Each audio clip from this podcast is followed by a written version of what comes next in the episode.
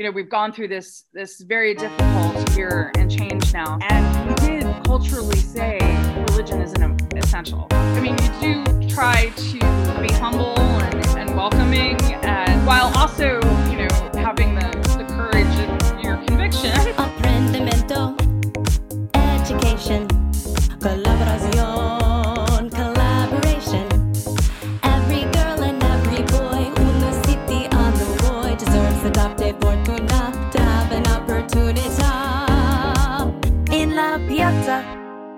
I'm Jeannie Allen, and we are in Piazza today with Kathryn Jean Lopez, a leading religion, culture, and politics reporter, analyst, and activist.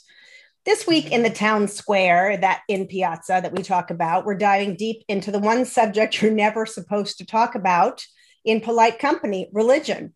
Um, but I think Kathryn would disagree. And particularly after the year we've had, there's no question that faith and politics have never before come together um, like they are today. And so Kathryn Jean Lopez joins me today from New York, although not too long ago, she spent a fair share of time in the nation's capital. She directs the National Reviews Institute Center for Religion, Culture, and Civil Society, and is also editor at large of National Review magazine, where she's been on the editorial staff, including as editor of nationalreview.com since 1997. She's published widely in Catholic and secular publications, also a national syndicated columnist.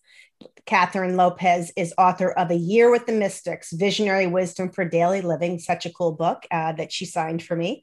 she speaks frequently on faith and public life, virtue, and prayer. She's a columnist for our Sunday Visitors News Weekly. Oh my God, she's got so much behind her. On the editorial advisory board of Angelus. I love this particular co- book that you co authored, How to Defend the Faith Without Raising Your Voice. Something Kathryn, that's so incredibly important today as we think about how to engage in conversation and dialogue, you know, which is one of the reasons Michael and I um, started this podcast because we really wanted to start talking about issues that were not just education, but were education about anything um, is important to our society and certainly educating ourselves, um, myself included, about how to talk more civilly and civically, even when we're really angry about something, right. um, is so important. Um, Kathryn also serves as chair of Cardinal Dolan's uh, Pro Life Commission in New York. And when she's not evangelizing, praying, or writing brilliant pieces, she say, shares her thoughtful perspectives on Twitter and social media. And you should be following her if you're not already at, at Kathryn Lopez, Kathryn with a Y. Um, and on Facebook and LinkedIn, um, you can also find her. So, Kathryn, welcome to In Piazza. yeah, I feel like we're we're uh, having uh, prosecco in in uh, over some Roman piazza. Well, exactly, and that's kind of the flavor that we want because we think, you know, what would you be talking about if you suddenly were in Piazza at that original town square? And it is June 2021. And um, and I guess I want to kind of jump in there and uh, and start with this. Not that the not that the people would necessarily be coming up and bringing up starting with these heady discussions. Um, but you just had a publication that was entitled something like Pride is a Deadly Sin. Oh, yeah. And it just struck me so interesting. And I let's just jump in. So, what was that about?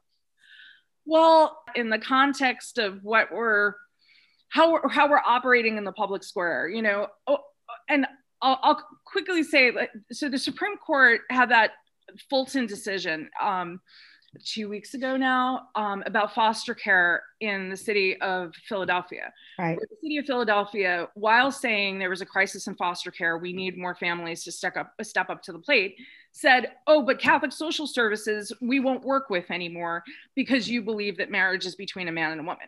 Now, pluralism is being able to exist in a country where there are people who believe marriage is between a man and a woman, and there are people who do not believe that. And we can operate together, or at least we should be. But in some of these, certainly what I was seeing on Sunday, and and you know, New York is is obviously a rare duck, um, but the, that was not a display of pluralism. That that was in your face. We all have to believe this, you know.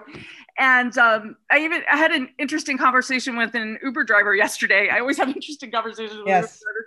And I kind of he he was talking about what great business it was this weekend. and um and I I I forget what I said that made him comfortable to share his actual feelings. And he said, you know, it is hard because you you don't judge people and you you know you, you just provide rides is what he was saying. But at the same time there's like this bacchanalian display you know and he knows there's something wrong with it. And it should be okay to say that you know like let's take a few steps back. And yeah like we we all we all want to live in this country i would think where we understand that people see things differently. Right but but can we do it in such a way that you know every everyone you know is has has equal you know sway in the in the public square or you know that basically that we defend the, the free speech rights of, uh, of other people but also have have respect for people Right. who you know think differently and you know we are at this point where you know the scale is is now where if you have traditional religious beliefs like you're a bigot. And like barack obama said he believed these things a half a second ago relatively speaking you know? And now all of a sudden you're being ostracized from the public square. No no come on. And so back to that fulton case i am so grateful for people like walter olson from the cato institute who is married to a man they adopted internationally and he says the catholic church needs to be in the space. Mhm. and so no one's saying that same-sex couples can't adopt. You're saying the Catholic Church shouldn't be forced to do that. You go to another. Right. It's sort of with the. It's like with the the the um, poor poor Jack Phillips and the and the cakes, right? Like, why would you go to the bakery that doesn't support what you're doing? Wouldn't you want to go to the bakery that does? You know, Right. And no, and you know what? That's so interesting because while this may sound controversial to some people, I'm sure others think it's refreshing. This is the same kind of microcosm of what we've been living in politics, right? In, pol- in political life. Our children don't feel like they can speak out if they have a difference of agreement about anything. right? And right. so it sounds to me like your article and your um, your thinking behind, you know, you know, pride is saying that I'm so proud and you should be proud of me too. Right, right. No, no, no. You don't have to be proud of me if you don't like what I do. In fact, I don't even want you to be proud of me if you don't really appreciate. I don't expect Randi Weingarten of the teachers union to be proud of me right. not- right? I can stuff in her face all day long, but I'm not going to like make her come to my event or make her like Right. bow down to my views. Right. Right, right. But you can also, you- you're not going to shout at her if you're on the street walking down or outside the, the, the ice cream store. You know, she's another human being who has different Right. than you, you know? Right. And that's what we've lost. And I think it, I think you've captured it perfectly, Jeannie. It's like the way I describe it is I was a political geek when I, before I should have been a political geek, you know, reading National Review when I was in the, the sixth grade and, and watching C-SPAN. And, and I used to think, why don't people appreciate how important this is? Now people watch politics like it's a reality TV show. And I'm like, could you please get a hobby? You know, like Right. everything is political. And no, not everything has to be political. and you can learn so much. I mean, I've, I've always, you know, I don't know about you, but I've always felt very fortunate that I have grown up with people with diverse views. I didn't even know what political views were when I was growing up. I was like a daughter of an Italian immigrant. I mean, we ate, drank, and got to know other people. And, you know, once in a while I would say they're kind of waspy because they didn't seem very, they didn't seem very ebullient about anything. And they thought we were kind of crazy the way we talked.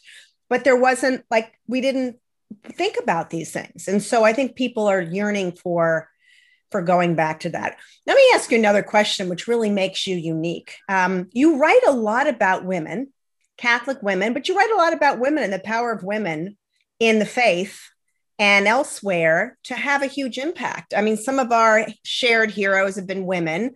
Um, you know, I kind of think of you as an original kind of naturalist feminist in that way because you really do um, you wrote that that book about 11 catholic women on the power of prayer but you're always saluting you know i follow you we're, we're on facebook friends and on social media you see women in the streets of new york that you you reach out to ask people to help um, and i just tell me a little bit about that well, first of all, you know, you, this is no no um, foreign foreign uh, thing to you.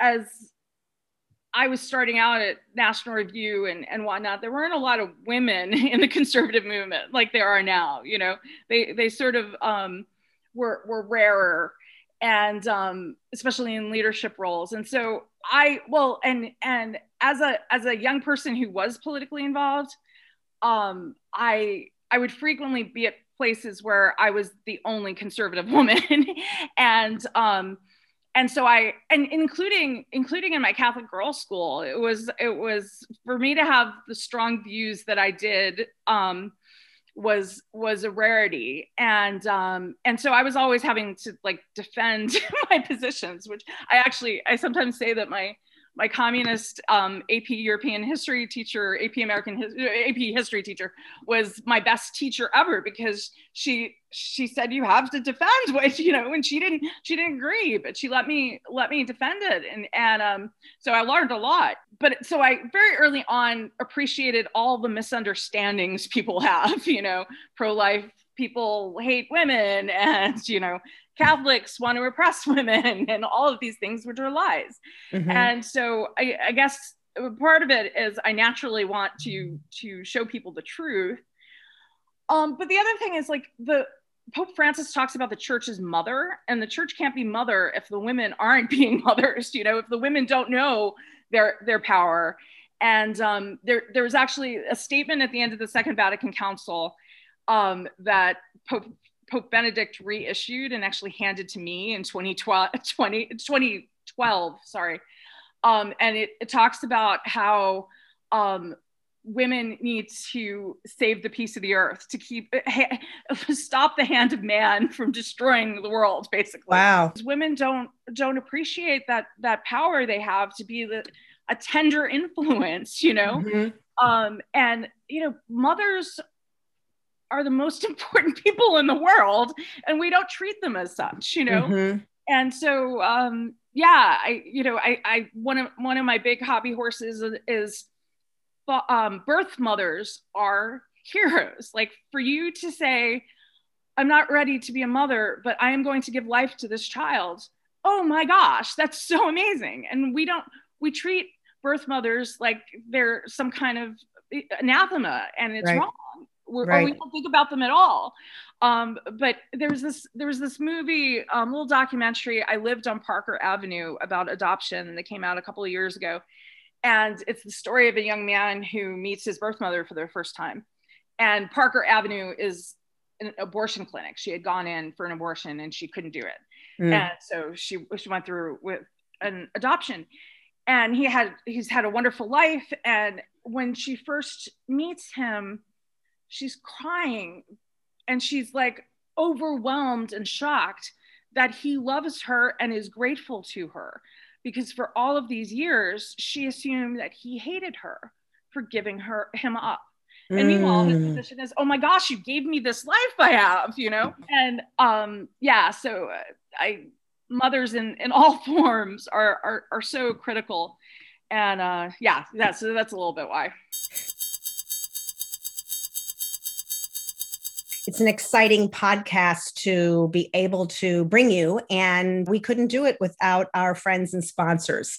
Stride K 12, in particular, have been longtime friends of ours at, uh, at the Center for Education Reform, which is where I usually hang my hat when I'm not in Piazza. And it powers personalized online learning that meets learners where they are. You know, much of what we talk about here on In Piazza is the importance of making sure everyone has access to the future. And we have to understand that to do so, uh, students in particular have to learn and be exposed to learning in the way that best meets their needs.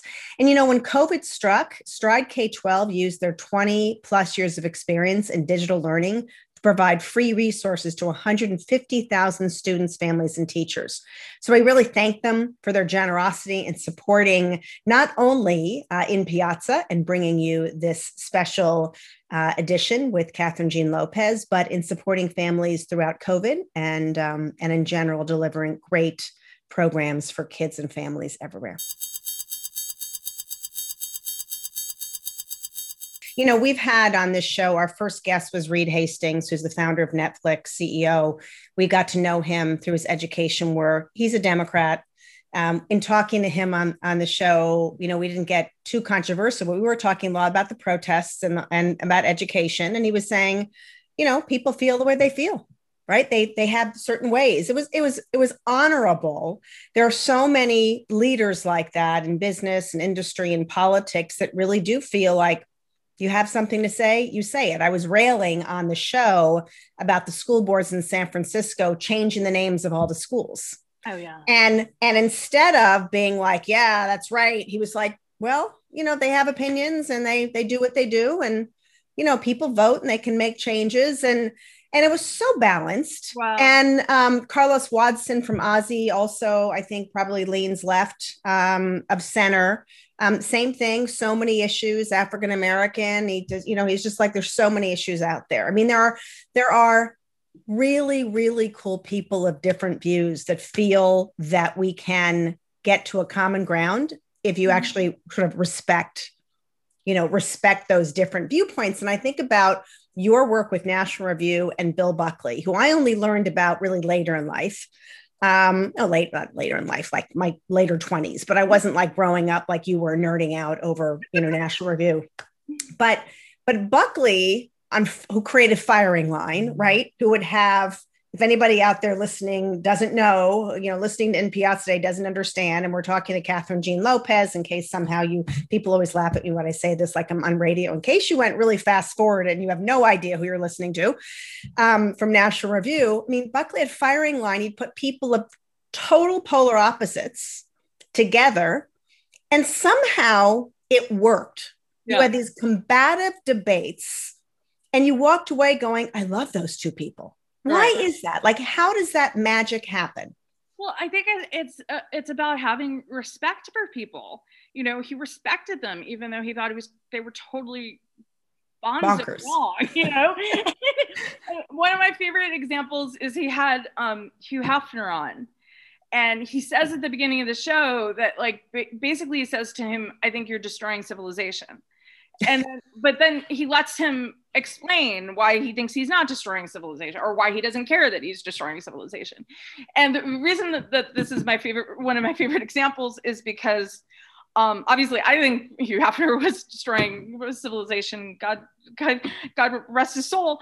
Um, but um, so then hugh hefner invited him to write for playboy. And he did a couple of times. And I think that Bill's best piece on virtue was written after Clinton impeachment for Playboy. And like, to have those views in that cesspool, it's just kind of amazing. But it shows what like when you have basic human respect for one another, what what might be able to happen, you know? And um yeah, no, I when he died, I I was editor of the website, so I I, I made the announcement and um, so lots of people sent me their Bill Buckley stories, Mm. and um, to a person, they were like all the same. It was it was I met him, you know, when when I they, he came to speak at my campus. I met him in an airport. I sat next to him at dinner. He treated me like I was the most important person in the world, and Mhm. so I mean that's sort of and obviously Bill Buckley was not perfect. And one of the things that breaks my heart is that most people who know of Bill Buckley now, if they weren't NR geeks or firing line geeks, um, know about when he blew up at Gore Vidal. Um, but I use that as an example in media training because Bill and Gore Vidal had like I don't seven hours uh, on on tape, and odds are, you know, you, maybe not be that you blow up at somebody, but you're going to say something that you didn't you didn't think through. What was that movie about that? It was the the movie about them, the documentary movie about that happening. It was it was the one the, the one I'm thinking about was like a 2020 segment. Right, but then there was a mo- there was a movie about that situation. Oh, was there? Oh, oh Yeah. oh, about the Gore Vidal one. Yeah, yeah. Best of Enemies. Yes. Best of enemies, right? And that's why yeah a lot of younger people only know him from that and and that's unfortunate because that was the exception to the rule. Bill was bill always had people who disagreed with him over at his house and the the editorial staff at at nr would have a conversation you know with the with the democratic mayor of new york and and that kind of thing. Um, one of his best friends was John Kenneth Galbraith, the liberal economist, and and so yeah, no, Bill was very good at being able to have human human relationships with people that he disagreed with on things because all of life is not politics, you know? Right. And his politics didn't define all of him. He was a great right. fiction writer. I loved his fiction writings and his books. Um, but it's so true. You know, everyone's got their story, and I'm not going to take your podcast and tell you about mine, but I will tell you talk about lack of pride. You know, he could have been an arrogant um, person to me when I ran into him in New York, but he left. He left an event where they were honoring him went to a bar. I was waiting at a table alone for somebody. And I took the opportunity to go talk to him and remind him that I had worked uh, as the original director of Town Hall between NR and Heritage, and how the day I was having my first call with him, I literally threw a bag of large bag of M&Ms on the floor for my children because they were screaming because back then you did not get on a phone call with anyone with children in the background. By the way, all of you out there who actually have gone through a Zoom call or any other call and you've got kids in the background, that didn't happen, by the way, you know, 30 years ago. Sorry. So I was so freaked out because none of them were being quiet and I literally opened a basement, threw a bag of M&Ms down the stairs. I think I copied this from another friend we know and um, when I got off the phone, there was like literally chocolate of these children. I probably poisoned them. And I'm telling him this story, and he's staring at me like I'm a crazy woman. And I said, Anyway, I just want to tell you that story. He looked at me, and said, My dear, I'm simply not that important. Oh my goodness. and said, It was very nice to see you. I probably should go back to where they think they're honoring me. And he and he turned around and he went back to the Metro Club in New York. And I remember thinking to myself, anyone else would have been like, just you want my autograph. I mean, it was Bill Buckley, and that, and I think that comes full circle to humility. And I think Kathryn, that is, you know, one of the things I I I see in your writing for again, people are probably be getting like hate mail and notes about why did you interview people like this, et cetera, is is his humility. Guess what? We might all be wrong, but let's go mm-hmm. down fighting for what we think is right. Well, and I I like to um I, I like to think that like we're all trying our best, you know, and um, and part of life, the po- point of life in this world, I think, is to help one another get to heaven. And so, I um, you know, one one of um, my pet peeves is I um, and I, I I also strongly believe that we all have our role, but I retired from like media outrage when I was like 25, I think, because you know, so so people say, "Can you believe the New York Times did this?" Or like, "Of course the New York Times did that." Like, why are why are you wasting energy right. on that? You know, and um, but but that's but that's also to to say that you know sometimes sometimes people are driving an agenda, yeah, but sometimes you know it's based on on what's happened to them in life. And you know a lot of people for instance are are not warm to the catholic church. And it's because of you know it doesn't necessarily have to be the greatest scandal but sometimes it's the greatest scandal. But sometimes it's just like a nun was mean to his brother you know in school. And so right.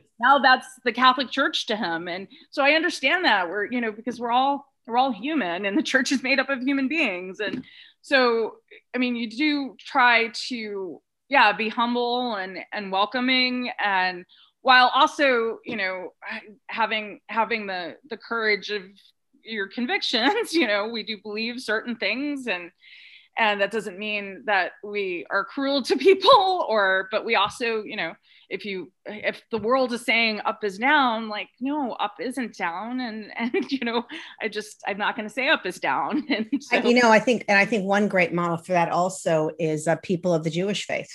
They are resolute in what they do how they do it. I've lived with them. We have we have great jewish people in our family. They're dear friends. They're supporters and um, when they're committed because they came out of such a disastrous history. Right, right. thousands of years and even recently in our own you know lifetimes. Right right. And and they don't quite they're like everything could end.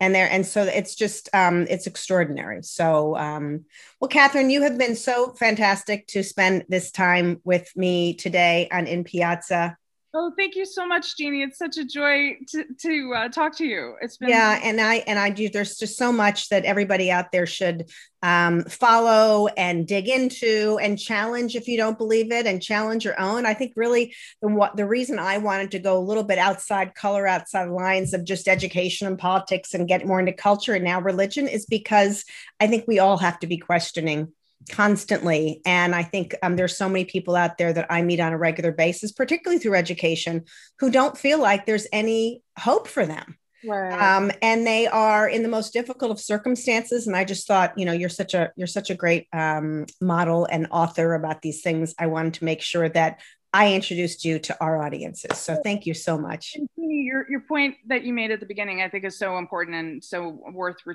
repeating. You know, we've gone through this, this very difficult year and change now.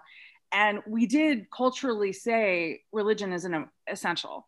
You know, the, the church is closed down and and stayed closed for too long. And Cardinal Dolan has even spoken about this that that maybe we shut down too quickly and we stayed closed for too long and you, you know you see so many people lonely and depressed and suicidal and i think it has a lot to do with you know if there's if there's nothing more than this then like what's the point? Right. And so i think it's really important for people to be reaching out in faith to people and sharing um sharing what what helps them make sense of the world you know couldn't agree more kathryn jean lopez national review institute author activist Thanks for being in Piazza. Ciao. You can find In Piazza wherever you get your podcasts. This is a special project of the Center for Education Reform and GSV. Thanks for listening to In Piazza. Ci vediamo, or as we say in English, we'll see you soon. I'm Jeannie Allen. I'm Michael Moe. Ciao.